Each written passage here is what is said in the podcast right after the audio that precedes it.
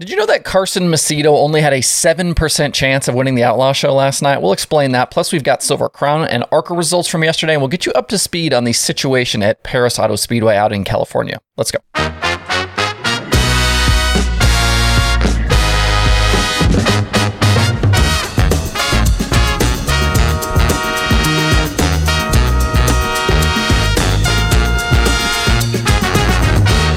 It's Tuesday, September 6th. I'm Justin Fiedler. This is Dirt Tracker Daily. I know a lot of you are back to the real world today after having Monday off for Labor Day. Hopefully, those hangovers aren't too bad today as you get through the workday. We'll start with the World of Outlaws sprint cars at Grays Harbor last night. Carson Macedo ended up dominating the feature from the pole, leading all 30 laps and scoring his series best 11th win on the season. He's also now got 28 total career Outlaw wins. That's good enough right now for 23rd all time with the series. Not bad for a 26 year old driver. When you look at the box score for last night's racing, you see Macedo wins, led all 30 laps from the pole, seems kind of a bit ho hum. But actually, the win last night for the JJR 41 was incredibly improbable. If you read the post race release from the series, they mentioned that Macedo was just the second driver on the season to win a feature after starting in the third row of his heat race, and he's just the third driver in 2022 to win after qualifying outside the top 10. If you're a member of Dirt Tracker Plus over at dirttracker.com, that's our premium uh, analytics section, you have access to this information all of the time, but this falls under the wins by qualifying spot stat. Outlaws heat races start straight up by qualifying, so getting in a fast lap during time trials is vital to success if you want to run up front. You hear the drivers talk about qualifying all the, uh, time. I've talked about it. Uh, but here are some numbers to really quantify how important it is to be fast in qualifying. Over the last 426 outlaw races, that takes you from last night all the way back through the 2017 season, 65% of them have been won by drivers qualifying in the top five. If you push it out to the top 10, 88% of wins uh, of wins are accounted for. So almost 9 in 10 wins come from inside the top 10 in qualifying. Macedo last night went 13th fastest in time trial, so that means he had about a 7% chance of winning the feature based on past results. If this was Las Vegas, you could have probably gotten pretty damn good odds that Macedo wasn't going to win last night. But again, that's why we run these races. A fifth to first in his heat race completely flipped the night for Macedo, and then he goes on to the win. That obviously that that heat win puts him in the dash. He gets a good dash draw, wins the dash, starts on the pole of the feature, and wins. Both he and David Gravel made ground on points leader Brad Sweet, but not a lot. Macedo earned the win, Gravel was second, Jacob Allen finished out the podium, but Sweet ended up fourth. So headed to Silver Dollar and the Gold Cup later this week, it's 72 back to Gravel and 98 back to Macedo. Sheldon Haudenschild had his nine race top 10 streak busted last night with mechanical problems that left him with a 23rd place result.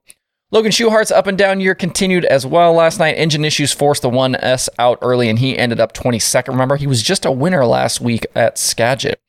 So three nights at Gold Cup start Thursday. Sounds like a big field is coming, and Saturday pays $25,000 to the winner. We'll obviously talk about Gold Cup and the Outlaws more later this week. In other open wheel racing from Monday, Logan Seavey capitalized on issues uh, for leaders Shane Cockrum and CJ Leary to earn the Ted Horn 100 victory at DuQuoin with the USAC Silver Crown Series. Cockrum ran out of fuel with 13 laps to go, and then Leary's car broke a drive line while leading with seven to go. That promoted Seavey to the lead, and he paced the field for the final seven laps to score his second win of the season. Only seven of the 30 cars were running at the end, uh, and Cockrum actually battled back to finish second, although he was nearly a full lap behind Seavey at the checkered. Just three events remain on the Silver Crown calendar for 2022 two dirt races at Eldora and Springfield, and the finale on the pavement at the Lucas Oil Raceway Park. That race is in October. Cody Swanson maintains a pretty sizable points lead right now with Silver Crown. Also at DuQuoin, yesterday was the ARCA race, which ended up being shortened because of rain at the end. It was late model driver Ryan Unzicker holding off Jesse Love to score the win. Uh, it was Unzicker's second career ARCA win on the dirt, and with his car owner getting ready to close up shop at the end of the season, it sounded like it may be the last time we see Unzicker race with that series. And at Boone Speedway last night, Corey Dumper topped the late model feature for the IMCA Super Nationals. Dumper took the lead from Dean Abbey with 10 laps left and bagged the $3,000 win. The IMCA Super Nationals continue all week at Boone with a bunch of the I, uh, IMCA divisions competing. Uh, you can watch all week uh, pay per view over on Speed Sport. We've been talking about racetracks a lot lately on uh, lately on the show because of uh, things like the pending sale at Grandview, and then all the things we discovered about Copart and the auto salvage businesses buying racetrack property. If you haven't uh, gotten up to speed on that stuff, watch those. Go find those episodes from last week, and you can kind of see all of the different information about what some of those racetracks are dealing with. And I don't know how locked you guys are into the California dirt racing scene, but there's been a lot uh, going on around Perris Auto Speedway lately, and I thought we'd dive in a bit today to get you guys up to speed on what's happening there. A lot of the West Coast racing social media accounts, including those for the track and some of the USAC series, have been posting hashtag save Perris. In this case, the track itself isn't necessarily in danger of closing or being sold, but instead could be affected uh, in the future by a massive construction project. Perris Auto Speedway is part of the Southern California Fair and Event Center, and the entire property is near the Perris Dam in the Lake Perris Reservoir that provides water for 27 million people in the state. The dam was built in the 1970s, but it's been undergoing retrofitting to strengthen the dam's foundation and infrastructure to make it less vulnerable to damage from earthquakes.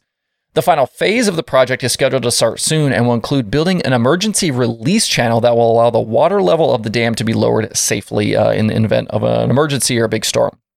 Part of the channel will cut across the fairgrounds property, and owners of the racetrack, nearby event center, and concessions company are suing the California Department of Water Resources.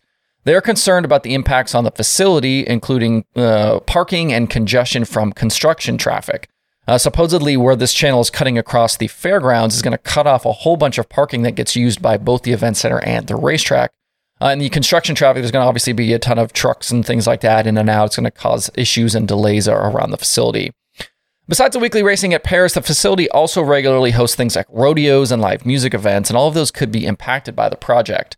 The business operators of the event center and racetrack also allege that local inspectors have been more difficult to please lately since they brought the suit and have spent tens of thousands of dollars to resolve issues.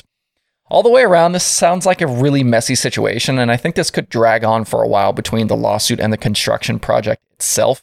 Um, besides the weekly racing at Perris, they also host the World of Outlaws during their spring West Coast swing, and USAC will be there uh, for the Oval Nationals in November coming up uh, with the USAC Sprint Car Series.